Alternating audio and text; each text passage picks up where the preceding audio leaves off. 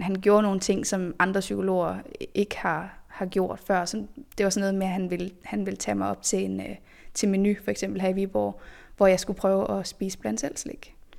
Og det synes jeg simpelthen, det var, det var bare øh, virkelig en udfordring, men det var også noget, hvor jeg virkelig kom ud, og han fik lov til at virkelig at se, hvor meget, at jeg ikke turde de her ganske almindelige hverdagsting, og det var sådan noget med, at jeg skulle øh, spise en melon, eller et eller andet, sådan nogle ting, som jeg ikke havde vasket selv, og altså sådan nogle mærkelige ting, og det var sådan noget, han, han arbejdede med mig med. Det hjalp rigtig meget.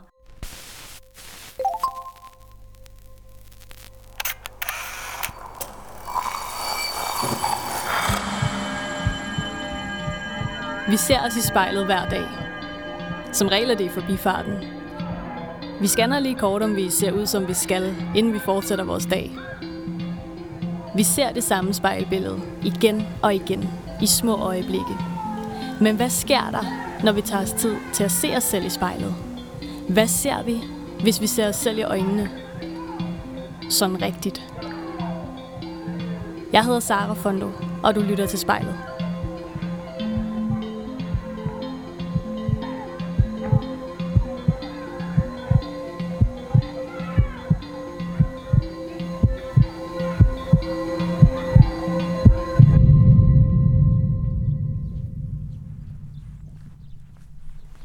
Føler, jeg er kommet på landet i dag. Måske så kan du høre noget øh, fuglekvider her i, i baggrunden. Det kan jeg i hvert fald. Men øh, jeg er i Viborg, og øh, jeg er på vej hjem til øh, Mette, som er Viborgenser. Og Mette, hun er emetofobiker, som betyder, at hun har en sådan helt sygelig og rimelig irrationel øh, fobi for opkast. Og det, øh, det er en fobi, der har været meget invaliderende for hende. Øh, det meste af sit liv. Altså, det er vist kun øh, nogle få år tilbage, at, øh, at hun er begyndt at, at kunne leve et lidt mere øh, normalt liv med den her fobi.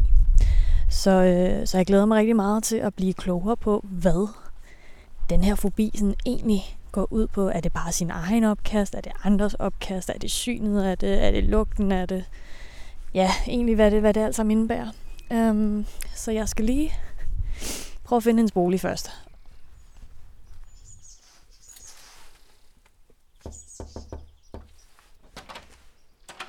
Hej. Hej, Sarah. Kom indenfor. Tak. Det er dejligt at møde. Ja, i lige måde. Nå, men uh, Mette, vi er på dit um, kontor. Ja. Her i dit uh, flotte, dejlige hjem i Viborg. Kan du ikke um, bare lige prøve at beskrive, hvordan uh, ser her egentlig ud? Jo, altså der er måske lidt mere rodet lige nu, end hvad jeg gerne ville have, der skulle være. Øhm, men øh, jeg har nok det der det største blikfang, det er min, min kæmpe opslagstavle, hvor jeg har en, en masse dejlige øh, fanbreve og fanart til at hænge. Øh, billeder og små tingeltangel, som mine kære læsere de sådan har sendt til mig i løbet af tiden, øh, min tid som forfatter. Og ja, så vi står altså og kigger på den her kæmpe opslagstavle med, med breve, og altså bare her, der er en, der skriver fra, øh, fra Australien, og der er en 14-årig Nikki, der har, har skrevet til dig, og Ja, og der er, altså, det er ret vildt. Jeg, jeg har aldrig set noget lignende. Øhm, hvorfor er det, at øh, folk har sendt dig fanmail? Altså, det startede jo med, at jeg havde et kontor øh, på et øh, kontorhotel her i Viborg også. Øhm, og der fortalte jeg faktisk mine følgere, at jeg havde en stor tom væg, som jeg gerne ville have dekoreret. Øhm, og hvis de skulle have lyst til at, at sende mig noget, et billede af dem selv, eller en historie, de har lyst til at dele med mig eventuelt, øhm, så kunne de sende det til mig på den her adresse. Og lige pludselig så væltede alle de her breve bare ind med, fra, fra dedikerede læsere, som, øh, som vil fortælle mig, at min historie de betød noget for dem. Og hvornår begyndte du at lave de her øh, interaktive historier? Oh, jeg tror, det var i 2014. Øhm, jeg var fanget hjemme i min lejlighed, fordi jeg har, øh, jeg har kæmpet med en, øh, med en fobi, der hedder emetofobi som er frygten for opkast og bakterier og lidt det der med at blive smittet. Og, så det havde simpelthen nået et højdepunkt i, øh, i, i den tid af mit liv, og så var jeg nået til, til et punkt, hvor jeg faktisk ikke kunne gå ud af min lejlighed mere. Jeg kunne ikke, jeg kunne ikke tage ud og handle, fordi jeg, ikke, jeg kunne ikke røre ved kølediske, og jeg kunne ikke... Øh, jeg kunne simpelthen ikke øh, tænke på andet end det der med altså alle de muligheder, der var, øh, måder jeg kunne blive smittet på. Øh, så når man ikke kan komme ud af sin lejlighed, så begynder man ligesom at crave lidt øh, en eller anden form for escape. og for mig var det at læse. Øh, så jeg læste bøger, og jeg sad på min telefon og kiggede på øh, apps af de her altså, øh, visuelle historier, eller visual novels, se efter, for at se efter, om der var noget i den stil. Og der var så lige kommet noget ud, som hed Episode Interactive. Og det var, det var lidt ligesom et spil, øh, små altså, animationer, øh, hvor at jeg læste historier, som folk har sat og skrevet, og så i løbet af historien, så kommer der valg, man kan tage, hvor man ligesom er med til at, at forme, hvordan den her historie den skal udvikle sig. Det kunne være alt fra, øh, hvilket tøj man skulle have på om morgenen, til hvem man skulle gifte sig med i slutningen af historien. Og det var jo bare lige det, jeg synes, jeg manglede. Altså, valg, faktisk. Fordi jeg sad jo og var fanget. Øh, og følte mig ekstrem... Øh, øh, hvad hedder det? Ja, nu kommer mit, eng, mit sådan, jeg, jeg slår over i engelsk hele tiden, fordi jeg skriver på engelsk, det der, hvor jeg følte mig meget begrænset. Det var sådan, det var.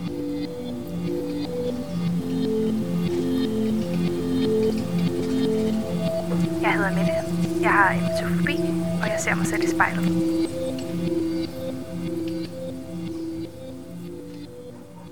Vi har sat os i din øh, stue på sådan nogle super lækre øh, grønne velurstol her. Og vi har en dejlig udsigt ud over nogle grønne marker, og så har vi et lille brorspejl foran dig. Hvordan øh, har du det med det? Oh, jeg har det lidt blandet. Jeg tror, øh, ligesom så mange andre mennesker, der kan man godt øh, se sig selv i spejlet, og så synes der er nogle ting, man gerne vil ændre. Øhm, men jeg tror også bare, at man ligesom, nu er jeg snart 30, så jeg begynder at nå lidt det punkt, hvor man ligesom altså, ser lidt sig selv for de ting, man har været igennem, og den person, man er, frem for, at man skal øh, se ud på en bestemt måde for at imponere nogen. Eller, altså, jeg er et godt sted i mit liv, og jeg, det er ikke så meget øh, kritik mere, som det har været.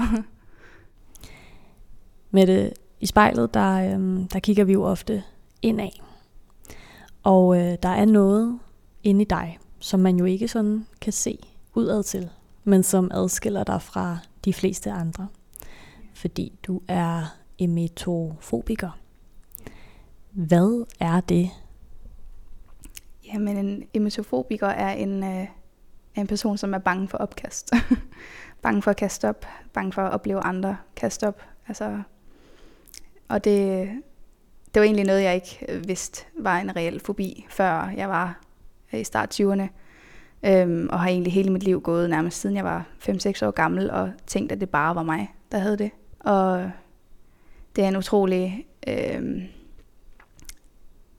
invaliderende øh, angst, fordi den påvirker så mange forskellige aspekter af ens liv.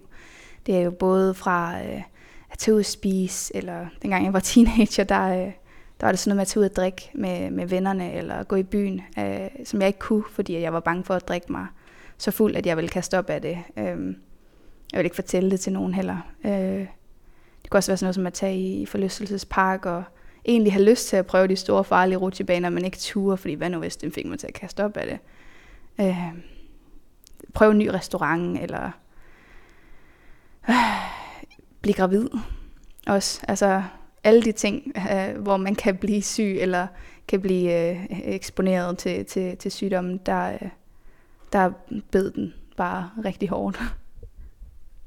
Ja, for det, det har jeg også øh, altså tænkt på, hvor, hvor, sådan, hvor omfangsrigt en, en fobi det er. Om det er frygten for, at man selv kaster op, eller er det også, at andre kaster op, eller er det øh, lyden af en, der kaster op, eller synet af det. Øh, hvor mange situationer står du i, hvor at, at den her fobi ligesom øh, kører rundt ind i dig? Jamen altså, i dag, der, der oplever jeg det super sjældent, at der er nogen, der kaster op. Øh, det skulle da faktisk kun lige være min mand, hvis han har drukket lidt.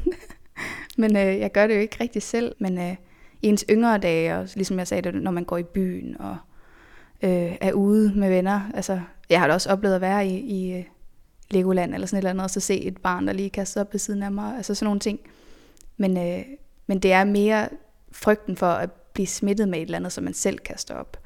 Øh, jeg kunne godt, jeg kunne godt altså, se film og serier eller et eller andet, og så se nogen, der, der kaster op og høre det, uden at det som sådan trigger mig. Det er mere tanken om, øh, er det noget, der smitter? Er det noget, jeg kommer til at kaste op af? Fordi hvis jeg ved, at min kæreste kaster op, fordi han har drukket, så er jeg heller ikke bange for det på samme måde. Fordi så tænker jeg ikke, det smitter. Men sådan noget som madforgiftning og øh, roskildesyge eller sådan et eller andet, det, det, der har jeg virkelig været udfordret. Øhm, så specielt i højsæsonerne for, for sygdom. Øh, ja, altså vintermånederne, hvor det bare øh, spredes helt vildt meget, og man hører om det i, øh, i nyhederne. Nu der er et øh, udbrud af Roskilde syge her og her. Øh, der kunne jeg godt isolere mig selv rigtig meget, bare for at prøve at se, om jeg kunne undgå det. Men øh, det, det var bare en falsk form for sikkerhed, for jeg kan jo ikke, jeg kan jo ikke, jeg kan aldrig helt undgå det. Min kæreste kunne jo også have slæbt det med hjem på, den, altså på det tidspunkt. Så en meget øh, håbløs fornemmelse, for man kan aldrig helt sikre sig. Lige nu sidder jeg i min stue, og jeg ser mig selv i spejlet.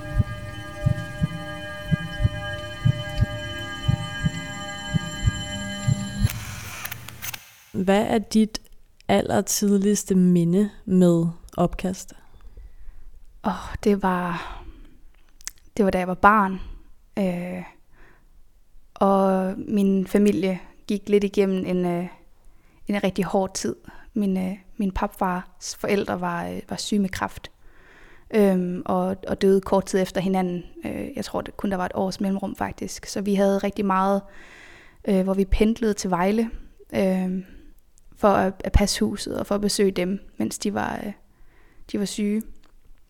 Øhm, og der kan jeg huske, at jeg, jeg var jo bare generelt udsat for rigtig meget øhm, sygdom. Jeg, blev, jeg så nok den, den grimmeste sygdom, man, man kan komme, komme i øjenhøjde med, hvis man kan sige det sådan, øhm, som meget ung.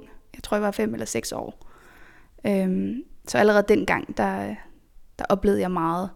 Og så var der en, en aften, hvor vi var dernede, hvor jeg kastede op. Jeg vågnede op om natten og bare kastede op ud over mig selv i sengen. Og det var egentlig ikke, fordi det var særlig voldsomt, men jeg kan bare huske det.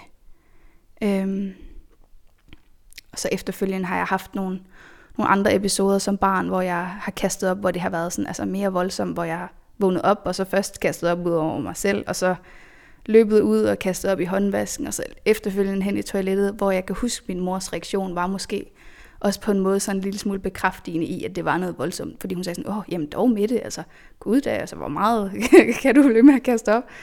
Og det, det er egentlig bare ligesom, det, det har sat sig, sat sig i mig.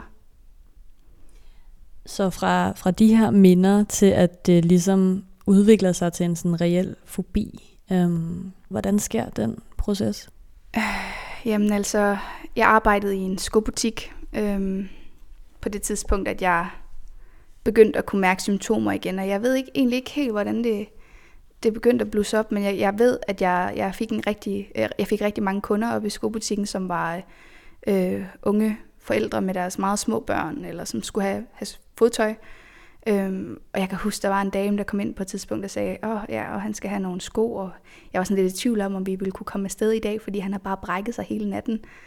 Og så er jeg bare sådan, og så forventer du, at jeg skal røre ved ham nu, altså, fordi det er jo meget, altså, hands-on, når man skal hjælpe børn med fodtøj.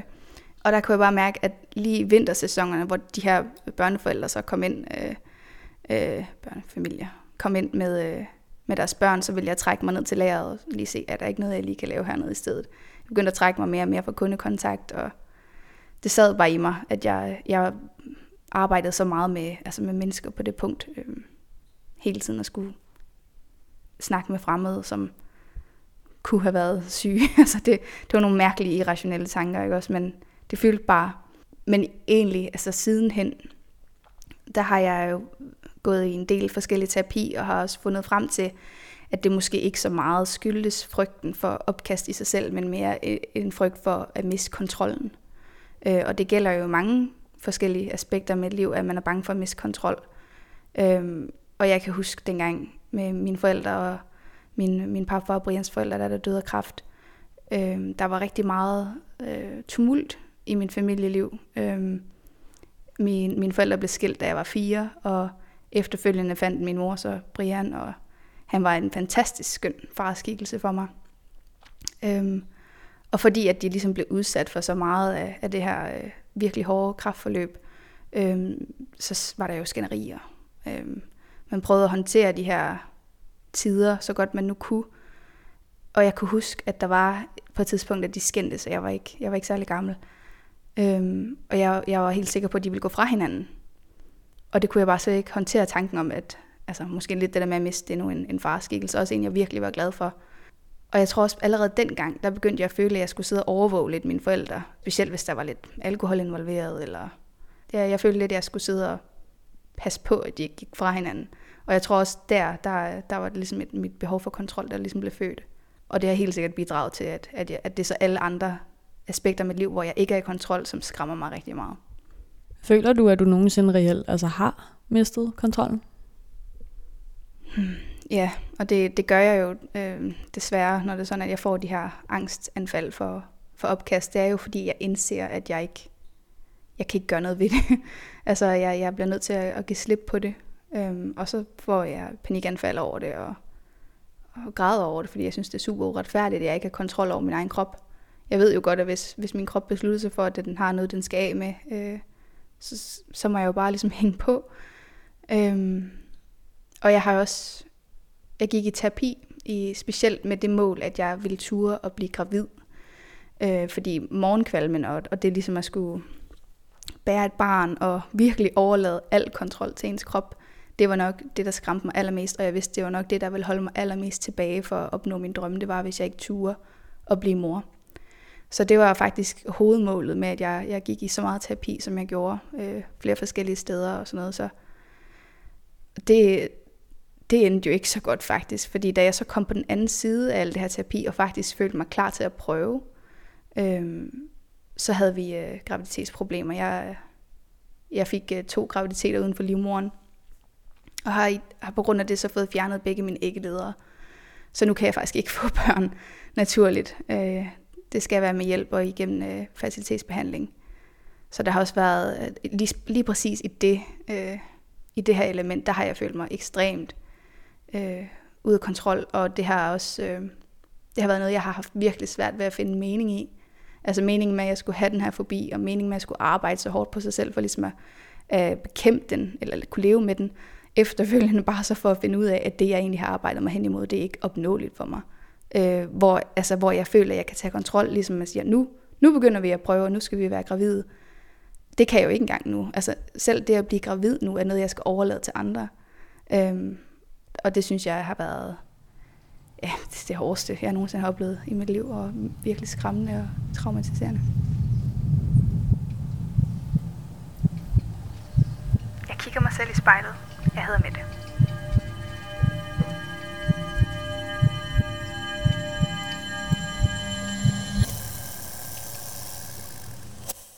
Hvorfor er det så vigtigt for dig at have, at have kontrol?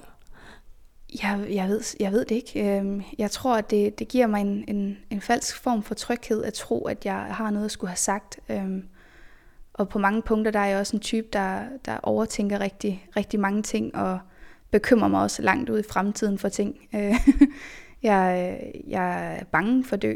Øhm, jeg, jeg kan ikke rigtig klare tanken af min egen dødelighed. Og når, der, når jeg bliver ligesom stillet ansigt til ansigt med, med død, for eksempel, hvis man mister nogen i, i familien, eller, altså, så, så påvirker det mig rigtig meget, fordi at jeg bliver mindet om, at alting er, er noget, jeg ikke har kontrol over. Øhm, og det, jeg, jeg tror bare, jeg tror ikke, at det, jeg tror ikke, det er noget, jeg ligesom sådan kan acceptere på en eller anden måde. Måske er det bare sådan, som jeg er som person, at jeg, at jeg føler, at jeg skal have, jeg skal have, have noget at skulle, at skulle have sagt. Øhm, og det sikrer mig lykke, hvis jeg, hvis jeg er forberedt. Men er det ikke en ret stor hindring på en eller anden måde? Altså fordi at vi jo alle sammen godt klar over, at vi skal dø, men hvis vi ikke vil acceptere det, ender vi ikke lidt med at leve et liv, så hvor at, øhm, det er måske bare lidt, lidt svært at være i, tænker jeg, hvis vi ikke ligesom vil acceptere, at det er den vej, det går. Jo, 100 procent. Øh, jeg har jo endt med at indrette mit liv efter min fobi i, i mange år. Øhm, og, og altså, nu er det selvfølgelig, altså det er jo på en eller anden måde, det er jo en grad af, af helbredsangst, og også øh, en grad af, af dødsangst, der ligesom lidt den samme gren, hvis man kan sige. Øhm, og der det er jo helt vildt øh, invaliderende. Sådan at skulle, skulle tilrettelægge sit liv efter, hvordan man kan undgå enten at tænke på angst, eller tænke på død, eller tænke på altså, de her ting. For det gør jo bare, at man tænker på det hele dagen. Så det er jo en virkelig en ond cirkel, som egentlig ikke rigtig giver mening. Og det er også, det er også derfor, det er en, en irrationel frygt, jeg har. Hvornår føler du, at du har været altså allermest in, invalideret? Kan du tænke tilbage på en, en særlig periode? Sådan, hvad, hvad lavede du her? Hvad skete der her?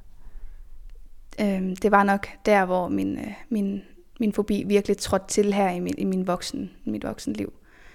Der, øh, der følte jeg simpelthen ikke, at jeg kunne leve et normalt liv, som jeg gerne ville have det. Jeg blev virkelig depressiv over tanken af, at jeg troede, jeg aldrig nogensinde ville kunne komme igennem det her, fordi det har fulgt mig hele mit liv, og jeg synes egentlig igennem mit liv, at jeg havde prøvet mange forskellige ting, også mange forskellige øh, former for terapi og psykologforløb, øh, men det, det, det var der bare altid.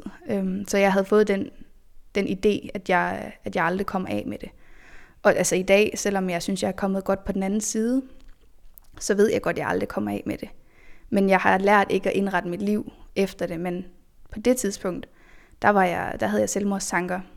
Øhm, og jeg, jeg var helt vildt ked af, hvordan jeg følte, det påvirkede dem omkring mig også, fordi at jeg, jeg krævede så meget, øh, altså, så meget forsikringer for dem af os. Jeg kunne jo tit spørge min mand, efter vi havde spist, om, om han havde det fint nok. Altså, har du ondt i maven, eller har du det okay? Fordi så, så var det en måde for mig at forsikre mig om, at jeg ikke havde spist noget dårligt. Hvis han havde det godt, så, så var det helt sikkert kun mig også. Så kunne det være, at det bare var min angst, der spillede ind, ikke også? Øhm, men dengang, øh, hvor jeg blev nødt til at stoppe min, øh, min, prakt, hvad hedder det, min, min elevplads i skobutikken. Jeg havde allerede været der et år, var faktisk halvvejs færdig, og var rigtig glad for at være der, og virkelig glad for mine kollegaer. Men til sidst jeg ikke kunne klare at gå på arbejde hver dag, fordi at jeg var altså, så lammet af min, af min frygt. Det, det var et kæmpe nederlag for mig. Jeg har, jeg har altid været en, der ligesom sætter sig et mål, og så går igennem med det. Men lige der, det var nok første gang i mit liv, hvor jeg blev nødt til at indse, at jeg kunne ikke. Øhm, og så blev jeg nødt til at træde tilbage, og blev nødt til at fokusere på behandling, og jeg faldt ned i et hul, og jeg tog mange kilo på, og havde det bare virkelig dårligt med mig selv indvendigt og udvendigt. Og der, dengang var det virkelig svært at se mig selv i spejlet.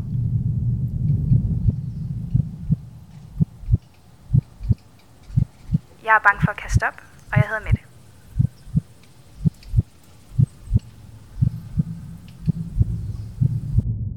Altså, det er jo ikke noget, du nogensinde bliver helbredt for, men, men hvordan har du fået det bedre?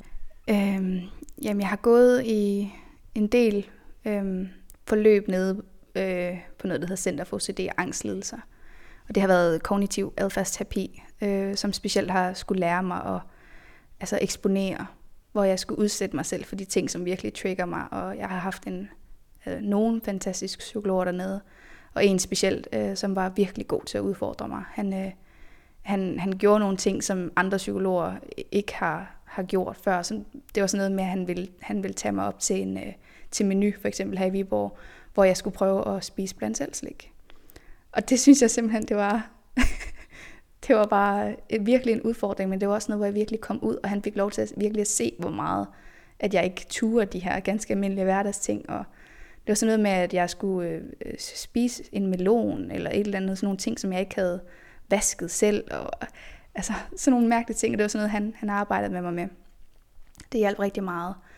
Udover det, så har jeg prøvet øh, hypnoterapi, og det hjalp mig ekstremt meget også. Det var, øh, det var det, jeg tror faktisk, det var det, der lige gjorde, at jeg kom over på den anden side, fordi at det hjalp mig med ligesom at finde roden til øh, den her angst, øh, hvor den blev født, og, øh, og ligesom at finde ud af, øh, hvad der skabte den. Og det var ligesom om, da jeg vidste, hvad roden var, så kunne jeg ændre det, eller så kunne jeg acceptere det på en eller anden måde. Øhm, og det, det, i starten troede jeg bare, det var noget hokus pokus, men, men det hjalp virkelig meget. Og så har jeg efterfølgende også, øh, så ved den samme hypnoterapeut, øh, så gik jeg i noget, i noget vægttab for det også. Øh, og det var ligesom, så snart jeg ligesom var på den anden side af min angst, så var jeg også klar til at tabe mig igen, og det, det hjalp det mig også med. Jeg, altså, jeg tabte mig 16 kilo. Og det var jo helt vildt, øh, at jeg følte, det var ligesom var vægten af, af min, øh, min angst. Faktisk også lidt det, vi kaldte det monster, jeg havde på mine skuldre. At det var ham, der vejede mig ned. og så snart jeg ligesom var klar til at slippe ham fri, eller se ham lidt som en ven, som prøvede at beskytte mig, så kunne jeg, så kunne jeg tabe mig. Og ellers ikke før det har jeg ikke kunne gøre det. Så øh, hypnoterapi og kognitiv adfærdsterapi. Øhm, så et super kreativt menneske også. Jeg kan rigtig godt lide at spille musik og male og læse og meditere og sådan nogle ting også. Det har også hjulpet mig rigtig meget. Og nu sagde du det her med, at, at du for eksempel skulle spise en melon, som du ikke ligesom selv havde, havde skåret ud og kunne sikre, at den var helt ren og sådan noget. Hvad, øhm, hvad har du af sådan øh, ritualer eller vaner, eller hvad man lige skal kalde det, øhm, som er helt normalt for dig, men som vi andre måske vil, vil stusse lidt over? Altså sådan psykologsprog, der, der kalder vi det sikkerhedsadfærd. øhm, og jeg har mange forskellige øh, ting, men dem jeg har, har kæmpet mest med, det har været det, jeg kalder min panikpose. Det er en, øh, en plastikpose, affaldspose, som jeg har i min taske med mig alle steder. For i tilfælde af, at jeg skulle have det som om, jeg skulle kaste op, mens jeg var i offentligheden, så ville jeg i det mindste have en pose, jeg kunne kaste op i, i stedet for ud over mig selv eller foran en hel masse mennesker. Øh, den har jeg haft rigtig svært ved at give, slip på, den har jeg stadigvæk. Øh, jeg er så godt nok lige startet på et nyt forløb, bare for ligesom at, at få nogle nye redskaber, fordi det, det er fem år siden, jeg sidst gik i terapi. Og det, den har vi så faktisk sat på listen, om jeg skal prøve at se, om jeg kan komme af med den. Derudover så har jeg øh, sådan noget som tigerbalsam, hvis øh, folk, som har prøvet at tage tigerbalsam på, før ved, at den har den her enten varmende eller kølende effekt, hvad man nu lige synes, det gør. Øhm, og lugten af den også, den, øh, den er meget kvalmestillende for mig. Men så også, når jeg putter den på et eller andet sted, hvor jeg, måske, hvis jeg har lidt ondt i hovedet, eller sådan, putter noget på tændingerne, den kølende effekt distraherer mig lidt, så jeg ikke tænker så meget over min kvalme. Så den har jeg brugt. Nogle lidt mere radikale ting, jeg har, har gjort også, det, det har jeg haft sådan et, øh, et armbånd, der gav stød, øh, som man puttede på, og så gav den stød her på sådan nogle akupunkturpunkter på håndledet, eller sådan et eller andet. Øhm, og den skulle vist hjælpe med at mindske kvalme. Øh, jeg bruger den så heldigvis ikke så meget mere, men, men det var sådan lidt mere voldsomt rent faktisk at sidde og udsætte sig selv for noget. Det gjorde jo egentlig lidt ondt øhm, for, for at få lindring. Øhm, så er der jo ja, misbrug af håndsprit og, og øh, altså sådan noget som at ikke at spise steder, jeg ikke har været før. Øhm, øh, øh, for eksempel, hvis jeg gik ned ad gågaden, der kunne jeg også risikere, hvis der var nogen, der hostede eller så syge ud så ville jeg enten gå en stor bu udenom, eller holde vejret, indtil de var væk. øh, ja, og altså handsker på, ned og handle, og øh, nogle gange så har jeg også prøvet, at hvis jeg har følt, at jeg ikke har kunnet trække vejret, hvis jeg har fået panikanfald, så har jeg også prøvet at bruge næsespray. Det er ligesom om, at det åbnede min næse, og jeg, jeg ved, der står et eller andet på næsespray om, at man ikke må bruge det, fordi man faktisk kan blive afhængig af det. Øhm, så ja, der er, lidt, der er en del at tage og, og det sidste års tid, øhm, der har der jo været altså sindssygt meget sygdomsfokus på grund af corona, og vi har altså væltet os i, i håndsprit og mundbind og, og alt det her. Hvordan har det været for dig, når du ligesom i forvejen har haft den her øhm, ja, sådan, øh, bakteriefrygt? Øhm, det har faktisk ikke, ikke været så slemt, som jeg troede, det ville være, da, da det begyndte at komme ud. Øh, men i starten, der kan jeg godt huske, at jeg lavede en masse research omkring det, for at se efter, om nogle af symptomerne involverede opkast, øh, altså maveonde og alle de her ting, øh, hvilket jeg så kunne se, det var ikke det, der ligesom var det største problem. Øh, så det har, ikke, det har ikke været så slemt, og på nogle punkter, selvom det har været ekstremt svært, øh, der har jeg været glad for, at det har mindsket det der typiske vintersygdom, som vi har haft. Øhm, jeg ikke har skulle bekymre mig så meget om det, fordi folk virkelig går så meget op i sikkerheden med, med smitte og, og sådan noget. Så det har faktisk, det har, det har både, jeg synes det har, for mig har, har det hjulpet lidt det der med, med at det har holdt andre sygdomme lidt væk, men på den anden måde, så er jeg også typen, der, der er altså introvert. Jeg har nemt ved at at arbejde hjemmefra en dag, øh, i stedet for at tage med min, min mand op på, på hans kontor, hvor jeg egentlig har et skrivebord. Øhm, fordi at jeg, jeg synes, det er lidt min, min sikkerheds, øh, min safety zone. Og jeg ved, at hvis jeg ikke er lidt bedre til at komme ud, så kan jeg rigtig hurtigt gro fast her. Og det har corona altså også gjort. Jeg har haft rigtig svært ved at komme ud siden, hvor selvom vi ligesom da der begyndte at åbne lidt mere op og sådan noget, jeg, har, jeg skal, kan mærke, at jeg skal ind i øh, rutinerne igen med at, ligesom at være lidt mere social og ikke uh, trække mig så meget. Og så selvfølgelig også det der med øh, øh, ikke, ikke at give en kram mere, og ikke at give håndtryk og sådan noget, som i forvejen faktisk måske var noget, jeg godt kunne have lidt svært ved, hvis jeg vidste, at folk enten så lidt syge ud, eller havde sagt, at de havde haft det lidt skidt. Øhm, ligesom jeg skal, skal forhåbentlig snart til ligesom at genetablere det i vores, vores verden. Det, jeg kan godt mærke, at jeg sådan tænker, nogle gange har det ikke gjort mig så meget. øhm, ja. Og har du egentlig været nervøs for, at jeg skulle komme i dag? Fordi jeg, jeg kom over som en helt fremmed og blev lukket ind her i dit hjem. Og øh, jeg har trods alt taget en, en negativ test. Men, øhm, men hvordan har det egentlig været for dig, at jeg sidder her? Og vi er jo, vi er jo ret til det. Ja. Altså det har, ikke, det har jeg ikke faktisk ikke tænkt så meget over. Øhm, men igen, så viser det måske også lidt, at jeg alligevel er kommet et stykke øhm, i mit arbejde på ligesom at få det bedre. Så der har ikke været noget. Ja, du er meget velkommen.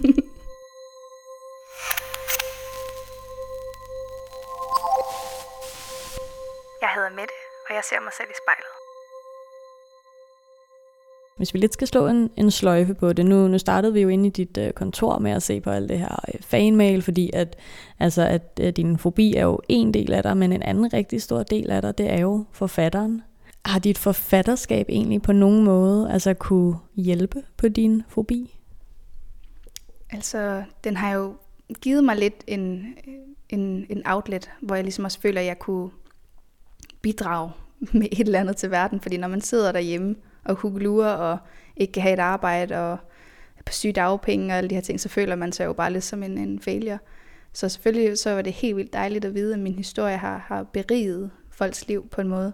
Men udover det også, fordi at jeg rent faktisk fik en, en følgerbase af, af lojale læsere, og øh, folk skrev til mig og fortalte mig, at de var glade for det, jeg gjorde. Og også fordi jeg har været øh, ærlig og åben omkring min historie. Altså jeg virkelig har haft det skidt. Øh, og det har været lidt sådan en happy ending historie på en måde. At jeg, jeg er blevet mere selvsikker igen, også på mig selv. Og jeg tror, det var også det, der gjorde, at jeg fik mod på ligesom at fortsætte, i stedet for ligesom at sidde der og, og have selvmordstanker, og synes, jeg var udulig og forfærdelig menneske, der bare var til besvær. Og med det, vi begynder at nærme os en, øh, en afslutning nu. Og, øhm, og nu har vi jo egentlig mest kigget på hinanden i stedet for i spejlet, men, men det gør jo ikke så meget. Jeg tænker, man skal også bare gøre det, der, der føles naturligt. Øh, men du har jo virkelig lukket mig ind i, i dit indre, hvis man kan sige det sådan. Hvordan, øh, hvordan har det været for dig? Jamen, super dejligt, og jeg er, bare, jeg er virkelig glad for, at, øh, at du kunne have lyst til også at, at snakke om min historie, fordi at jeg, jeg var selv super overrasket over at høre, at der var andre med den her fobi, som jeg havde, og, og hvis man kan sprede noget, noget awareness altså, omkring det, og at der måske er en, der sidder og lytter og tænker, jeg har haft det på præcis samme måde, jeg har aldrig kunne finde ud af, hvad det egentlig var, øh, så er det jo bare så dejligt, og det, det er dejligt at kunne fortælle, at, øh, der er en vej ud, og selvom man måske kan være allerlængst nede. Og jeg selv ligesom har, har prøvet det nu, troede aldrig nogensinde, at jeg skulle være typen, der, der havde selvmordstanker og var virkelig langt nede. Sådan har jeg bare aldrig været, men lige der, der, der, der ramte det, og så alligevel at kunne vende det om og være sin egen lykkesmed på en måde, øh, når man bare føler, føler sig virkelig udulig. Det, jeg, synes, det, jeg synes, det er en stærk historie. Jeg, jeg er glad for at dele den. Og er der ellers en uh, aller sidste ting, du kunne have lyst til at måske uh, fortælle til, til dig selv i spejlet? Oh, jamen, det skulle nok bare være at fortsætte med at, med at klø på, og jeg, jeg, er tit, jeg er lidt sådan en sort-hvid person, at øh, jeg kan godt, hvis jeg, hvis jeg har en dårlig dag, hvor jeg falder i, så kan jeg godt være meget håbløs og se, at, øh, at øh, at ej, nu, nu, nu falder jeg ned igen, og det skulle jeg ikke have gjort, og det burde jeg ikke gøre, fordi jeg har fået hjælp før, og nu skal jeg bare kunne implementere alt det, jeg har lært. Men hvis jeg nu skulle kunne sige til mig selv en ting, så ville det nok være at lade være med at tage soverne sådan på forskud, og tage det en dag ad gangen, og så lade være med at frygte fremtiden.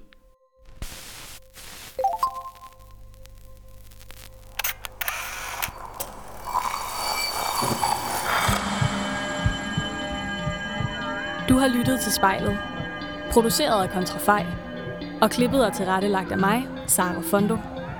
Hvis du har noget på hjerte, Eller hvis du har en idé til, hvem der skal stå foran spejlet, så skriv til os på Instagram.